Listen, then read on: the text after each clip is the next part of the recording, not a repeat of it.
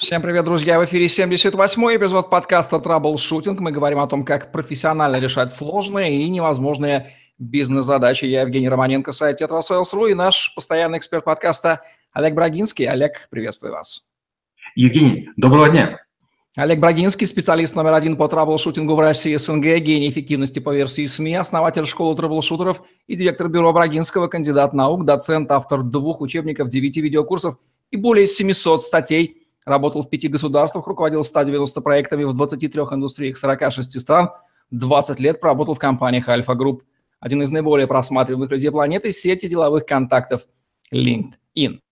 Эффективная логистика – тема нашего сегодняшнего выпуска. Олег, давайте начнем с дефиниции. Этот термин мало имеет что общего с логикой, не будем путать. Итак, что же такое логистика? Термин логистика происходит от греческого слова логистики. Это мышление, расчет, целесообразность или даже счетное искусство. Римляне понимали этот термин как распределение продуктов питания. Логистика имеет два определения, как хозяйственная деятельность и как наука.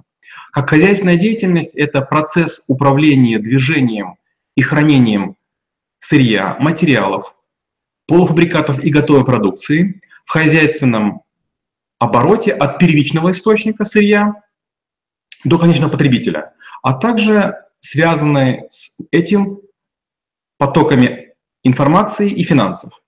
Логистика как, наука разрабатывает принципы, методы, модели, планирующие планировать, контролировать и управлять транспортированием, складированием, другими материальными и нематериальными операциями, совершаемыми в процессе доведения сырья и до материалов до, конеч... до начальной точки, переработки сырья, доведение продукции до конечного потребителя в соответствии с его требованиями, передача, хранения, обработки соответствующей информации и обмена финансами. Большую часть своей истории человечество не производило товары и услуги в промышленных масштабах, а воевало. Есть подозрение, что логистики типичные военные корми нужно было снабжать огромные массы войск – провиантом, оружием и всеми вытекающими последствиями отсюда. Так ли это? Вы правы. Наполеон, а, Цезарь, а, Македонский и другие военные деятели, которых мы неоднократно упоминали в наших подкастах, действительно крайне интересовались логистикой. Если говорить об истоках, то примерно в IX веке, примерно 1150 лет назад, в Византии логистику считали способом организации военного снабжения и управления армией. В первом тысячелетии нашей эры в лексиконе военном начали называть логистикой управления перевозками и вооружение армии, планирование и снабжение войск материальными ресурсами и снабжение запасами. В начале прошлого века логистика была таки признана военной наукой, одной из военных наук. И в Первой мировой войне, кстати, Россия использовала модели перевозки войск их обеспечение и снабжение, разработанные петербургскими учеными в теории транспортной логистики. А во Второй мировой войны в логистике особо отличилась Америка. Армия США обеспечивала взаимодействие военной промышленности, тыловых и фронтовых снабженческих баз и м, транспорта. Логистика одна из самых интуитивно понятных сфер. Понятно, что везде есть грузы, нужно перемещать. В то же время прозвучало, что это и наука. Огромное количество компонентов нужно координировать. Соотношение опыта, практики, эмпирики, науки в логистике, каково оно? Отличный вопрос. Э, я вообще сторонник эмпирики и сторонник практики. Я считаю, что модели моделями, моделями, но сферические кони в вакууме в реальной жизни слава помогают. Управление любым объектом предполагает сначала принятие решения, а потом его реализацию. Чтобы принимать решения, необходимо определенные знания для практической реализации принятых решений. Наука важна для теории логистики, чтобы на основе проверенных методов решать множество разнообразных и сложных задач. Эмпирика важна для прикладных э, каких-то моментов. Например, математик посчитает, что перемещение товаров по складу обычным человеком или вилковым погрузчиком крайне простая задача. Но когда он придет на склад, он вдруг поймет, что человек ставит сначала одну коробку, потом совершает лишний шаг влево вторую, потом третью, и получается поставить на стеллаж 20 коробок – это действие, которое имеет удаление в один или полтора шага. И вот математики об этом часто запоминают. Опыт необходим, чтобы понимать прочность материалов, износостойкость, силу связей, чувствительность зависимостей, выносливость людей, механизмов и материалов. Опять же, мы с вами говорили, по-моему, в теории мотивации, что обычный человек считает, что при нормировании, если сотрудник склада может выполнять 5 операций в час и работать 8 часов, 5 умножаем на 8. В реальности же это не так. Люди не могут работать бесконечно. Люди не роботы.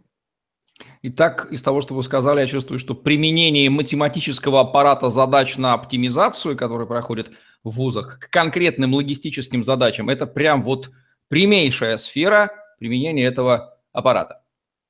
Конечно. И самая частая задача, которые решают на логистику, это задача ранца или так называемый жадный алгоритм, и задача камевояжера, когда нужно проехать по определенному маршруту с ограничениями а, какому-то человеку с грузом по ряду населенных пунктов. Ну что же, математикам, значит, есть место в логистике выпускникам математических факультетов. А вот какие виды логистики бывают? Вот тут с этим тяжело. Я не уверен, что я способен перечислить какое-то значимое количество, ну попробуем хотя бы десятку. Ну, в первую очередь, то, с чего вы начали, это военная логистика.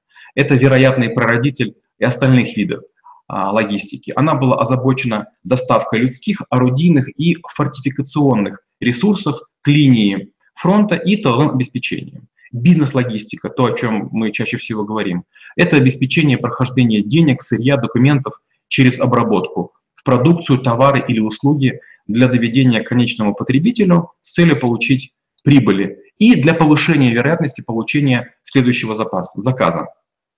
Закупочная логистика – это тендера, номинирование поставщиков, выработка альтернативы и поиск лучшего предложения. Распределительная логистика – она распределяет поток существующей информации, финансов, документов, сырья, товаров или услуг между какими-то точками в соответствии с заданным алгоритмом.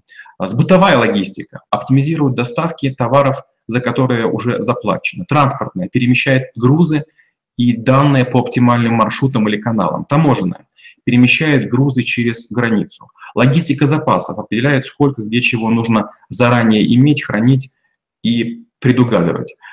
Складская оптимизирует приемку, обработку и выдачу обратно в материальный поток. И информационная распределяет потоки данных между носителями и каналами передачи информации. Полагаю, что в логистике основными понятиями являются некий груз, маршрут, транспорт, время, запасы, все то, что связано с перемещением. А все ли я назвал, что еще входит в основной понятийный аппарат? Ну вот если мы говорим про понятия, вы сказали все. А вот если мы говорим про э, основные объекты управления логистики, то это в первую очередь сквозной материальный поток проходящий по логистической цепочке от первичного источника сырья через все промежуточные звенья и процессы вплоть до поступления конечному потребителю. Вторая важная штука – это информационный поток. Это очередь сообщений в речевой, документарной, бумажной или электронной форме, генерируемый материальным потоком в рассматриваемой схеме логистической между участниками цепочки, внешней средой для реализации управленческих функций. Следующая штука – это финансовый поток направленное движение финансовых средств, циркулирующих внутри цепочки при закупке, а, покупке, отгрузке и так далее. Помимо материального, информационного и финансового вида потоков, отдельно выделяют поток услуг, представляющий собой количество услуг, оказываемых за определенный временной интервал. Еще два важных показателя – это понятие, это логистические операции. Это самостоятельная часть логистического процесса, выполняемая на одном рабочем месте или с помощью одного технического какого-то устройства. И система, ну, классическое определение, это множество элементов, находящиеся в отношениях, имеющих связи друг с другом, определяющие определенную целостность и единство. Такое ощущение, что решать логистические задачи не сильно легче, чем запускать космический корабль в высшие слои атмосферы. Впрочем, посмотрим. Чувствуется, что логистика – такая междисциплинарная область, и многие науки, как то физика, математика, экономия, может быть, психология, физиология, мало ли что еще находят в ней отражение. Так ли это, Олег? Вы абсолютно правы. Я бы вот еще добавил бы эргономику. А, я с этим столкнулся совсем а, недавно, но оказывается от эргономики многое зависит. Надеюсь, мы сегодня об этом еще поговорим. Теория логистики действительно базируется на ряде методологий. И в первую очередь это общая теория систем. А во вторую очередь это кибернетика. В третью это методы исследования операций. И методы и принципы прогностики или прогнозирования. А какая конечная целевая функция вот любой логистической задачи? Можно ли ее свести к простому выражению максимальное перемещение э, максимального объема с минимальными затратами? Или это будет слишком упрощенчески? Надо в каждом конкретном случае по-другому рассматривать. Нет, близко. Вот вы знаете, определение логистики крайне близко определению CRM в одном из наших с вами более ранних подкастов. Нам необходимо, используя минимальные ресурсы логистической цепочки, доставить конечному потребителю в соответствии с его ожиданиями по времени, минимальными затратами, некий груз, товар или услугу. А, соответственно, как тогда измеряется эффективность логистики? Через какой набор ключевых метрик? Таких метрик э, много. Ну, допустим, перечислим опять же десятку. Это частота оборачиваемости и запасов, определяемая как отношение товарооборота к объему складского хранения. Это общие затраты на материально-техническое обеспечение, приходящиеся на единицу товарооборота. Это степень готовности поставщика в процентах, рассчитываемая как частное отделение объема удовлетворенных потребностей в указанный срок на общий объем потребностей. Это затраты на логистику э, в процентах от общих расходов. Она варьируется от 6% до 20%. А, это период оборота материальных ресурсов для отдельных складов, например, сутки. Это расходы на направленную единицу продукции. Это расходы на тонны километр перевозимых грузов или тонна литр. Это загрузка склада и парка транспортных средств. Это степень риска, связанная с содержанием запасов. Сюда же еще относятся показатели поставок, ритмичность работы склада, дополняющие всякие разные отдельные цифры, характерные для логистического процесса. Есть ли какие-то пары показателей красноречивые, которые всегда работают в противофазе? То есть если один растет, второй неизмеримо падает, и вот всегда в этой вилке находится оптимизатор. Конечно, это обычно вес и сложность, или габариты сложность. Чем тяжелее э, единица доставляемая, тем сложнее ее упаковать, передать и обработать, транспортировать. А, скорость и деньги. Чем быстрее вы хотите, тем дороже будет транспорт. И, наверное, объем партии. Чем больше объем партии, тем сложнее доставить ее равномерно и ожидаемо. Я прямо вижу такого выпускника Мехмата МГУ, который сидит за двумя мониторами и координирует всю вот эту вот а, товаротранспортные потоки, ни много ни мало. Логист или логистик, как правильно будет назвать эту профессию, и каковы требования к его знаниям, навыкам, опыту, квалификации, где ему обучают? Хороший вопрос. Получается, что люди практически уже не способны охватывать воображением и объемом мозга логистические цепочки, которые сегодня существуют.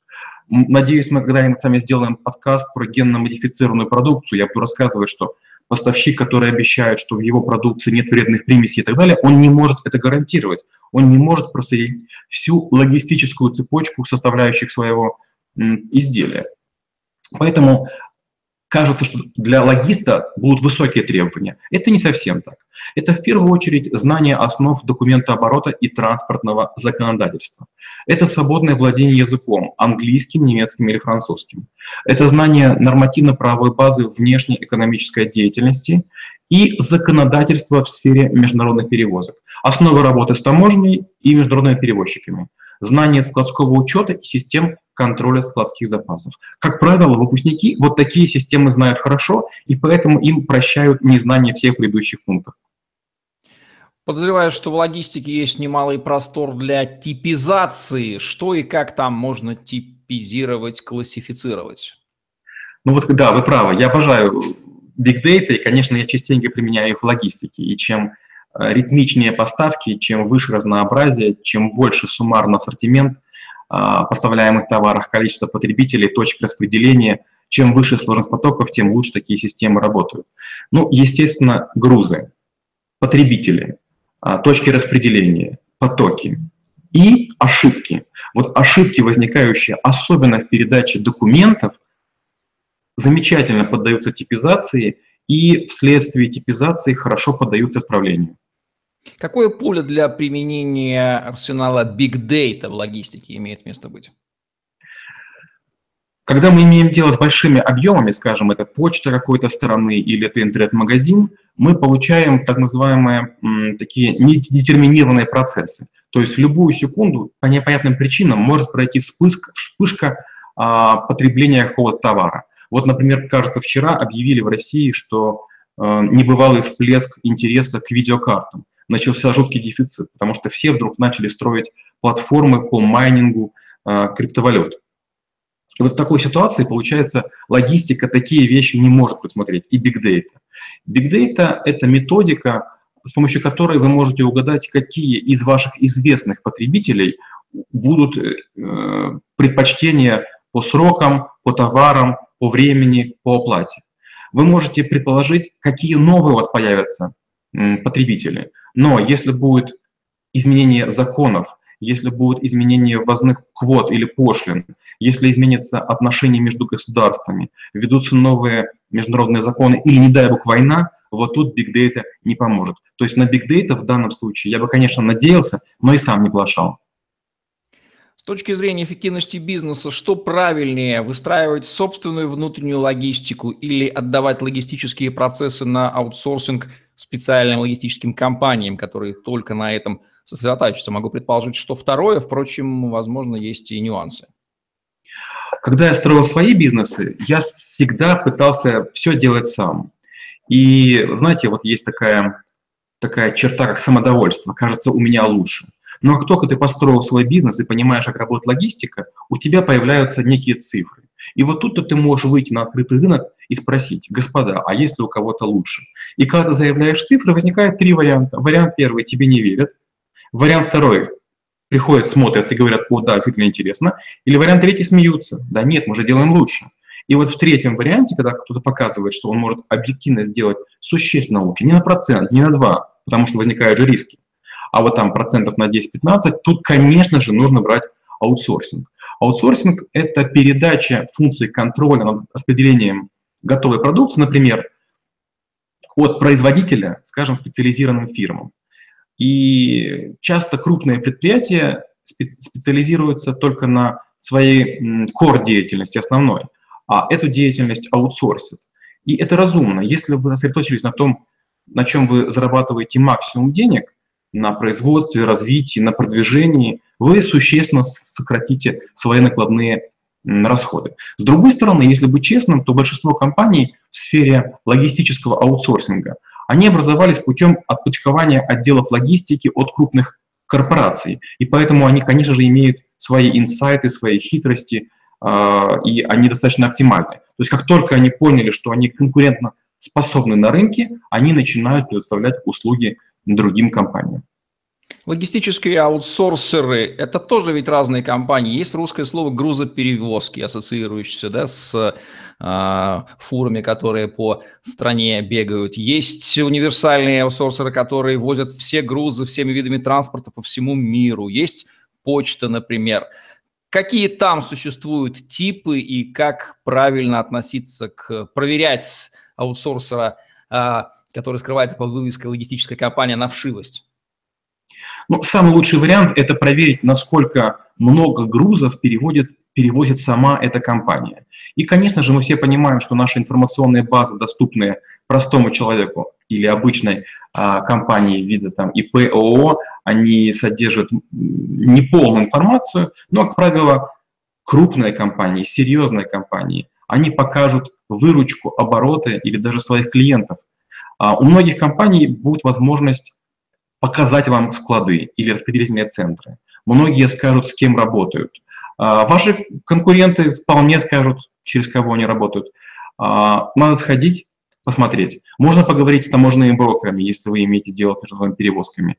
Ну и, естественно, конечно, специализированные базы данных, которые проверяют, как сказать правильно, на вшивость. Банк, кстати, может помочь. Если вы приходите в банк и говорите, а скажите, какие логистические компании с вами работают, банкиры, как правило, не откажут. Они понимают, что в этом случае обе компании, скорее всего, будут делать, действовать через них, вам с удовольствием порекомендуют двух-трех компаний, а если вы работаете в том же банке, где компания логистическая, то уровень проверки ваш и той компании будет примерно сравним.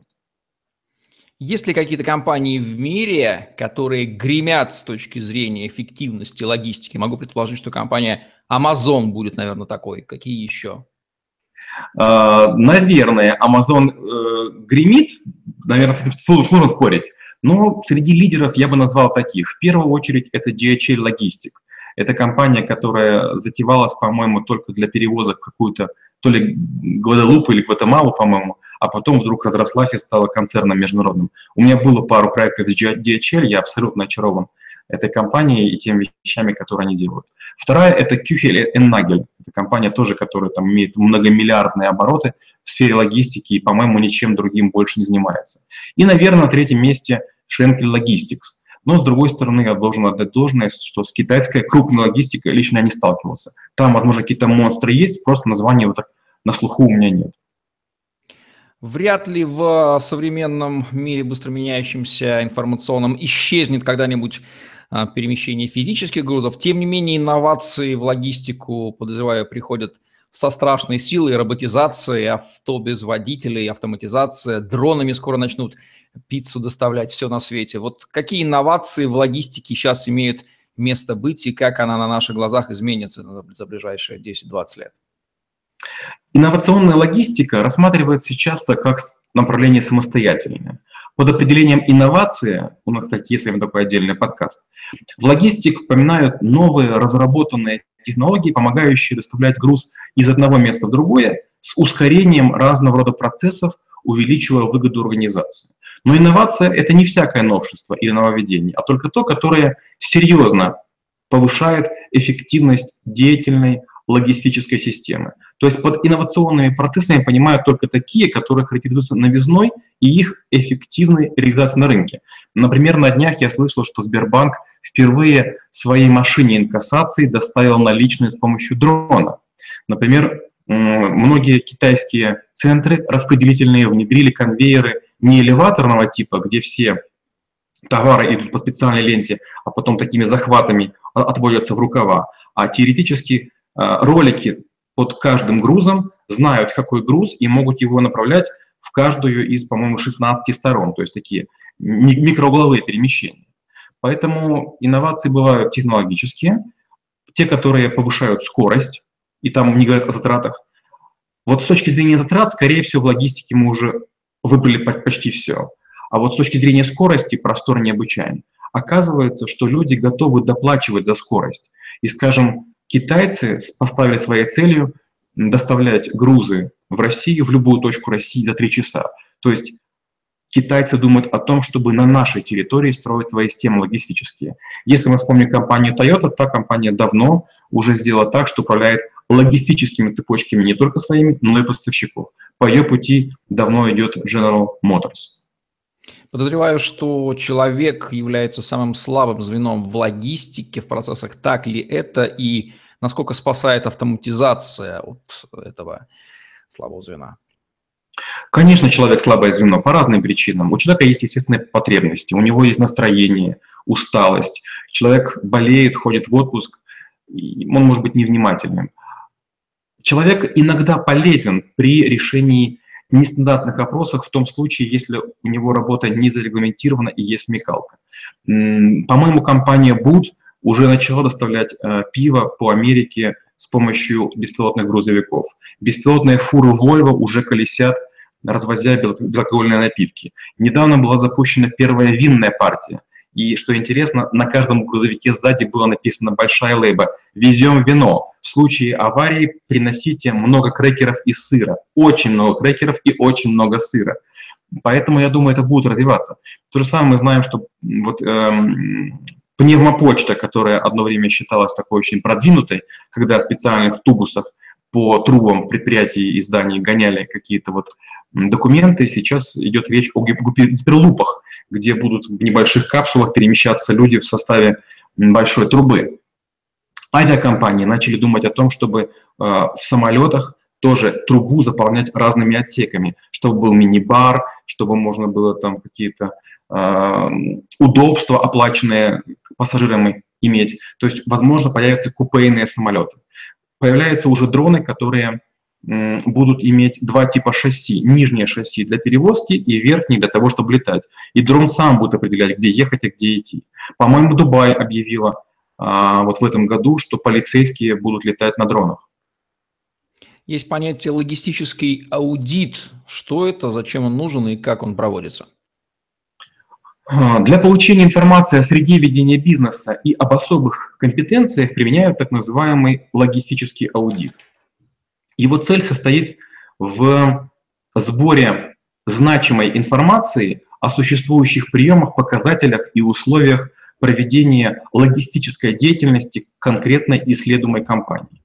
В соответствии с направлениями поиска информации, логистический аудит делится на внешний, тогда занимается средой действия логистики, и внутренний, анализирует способы оптимизации или улучшения операций внутри организации и выявляют участки, так называемые бутылочные горлышки, горлышки требующие немедленного совершенствования.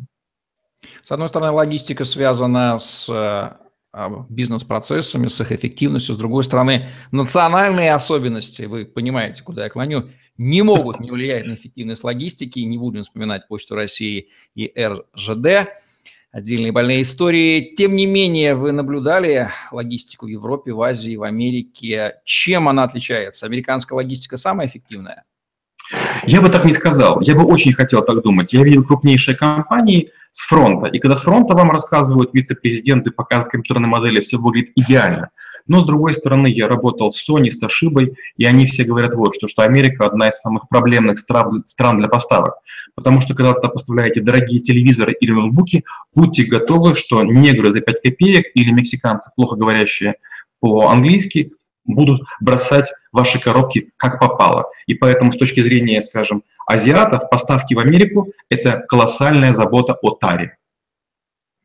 Какие рекомендации по повышению эффективности логистики для отечественного бизнеса, Олег, вы предложите? Ну, первое, надо понять, что если в логистику заливать деньги в последнюю очередь, как и в маркетинг, то нет смысла ворчать. Я уже называл сегодня цифры. В Америке 6%, в Канаде 6,5%, а в наших э, странах СНГ до 20% стоимости конечного товара занимает логистика, прямая, возвратная и сопутствующая. А вторая – это избавиться от страха недоверия и, и новизны мы как рассуждаем, пускай другие попробуют, а вот я этого делать не стану. Американцы, скажем, делают наоборот. А вдруг у меня получится, вдруг это доскочок. Дальше надо упростить внутреннее согласование. Мы перестраховываемся на всякий случай, чтобы показывать важность. Каждый маленький чиновник или начальник отдела в крупной организации ставит кучу штампов, которые сводят на нет весь автоматизированный процесс. Важно логистов мотивировать. Мы часто мотивируем работников фронта, которые продают, и мотивируем тех, кто производит.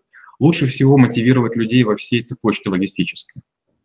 Ну и последнее, надо быть готовым к тому, что не бывает логистики в системах двойного учета. Мы часто ставим не те коды на товар, чтобы их вести дешевле или как-нибудь хитро. Мы искажаем габаритные или другие данные по грузам. Этого делать нежелательно. Логистика – это точная наука о цифрах, и если мы их меняем, будьте готовы, что это, она будет далека от идеала. Кстати, вот внутристрановая бюрократия и регламентирование всего, что касается транспортной составляющей, как это влияет на эффективность логистики на отдельно взятой территории отдельного континента? Когда мы говорим про континенты, мы говорим о том, что мы задействуем международных перевозчиков. А когда мы говорим про, про нашу страну или там про страну, на которой живем, важно понимать, что один маленький шлагбаум, поставленный кем-то, каким-то маленьким сверчком, может нарушить блестящую логистическую цепочку. Или один водитель, который в фуре тир, кроме общего груза, проведет блок э, сигарет контрабанды или, там, не знаю, маленький мешок марихуаны, нарушает систему очень долго. Наша система приучена к тому, чтобы реагировать на то, что происходит. И маленький сбой где-то приводит к перепроверкам, усложнениям всей системы. То есть в наших странах логистика зависит от каждого инцидента. Вот такой вот взгляд на эффективность логистику, логистики и рекомендации по ее улучшению от Олега Брагинского в подкасте «Траблшутинг», где мы говорим о том, как профессионально решать сложные, невозможные бизнес-задачи. Олег Брагинский, Евгений Романенко были с вами. Ставьте лайк, подписывайтесь на наш YouTube-канал, чтобы не пропустить новые интересные видео с вашими любимыми экспертами. Загляните в другие выпуски подкаста «Траблшутинг». Там вы найдете массу интересного о других областях бизнеса и жизни. Остается пожелать вам эффективной логистики в вашем бизнесе. Всем удачи, всем пока. Спасибо и до встречи через неделю.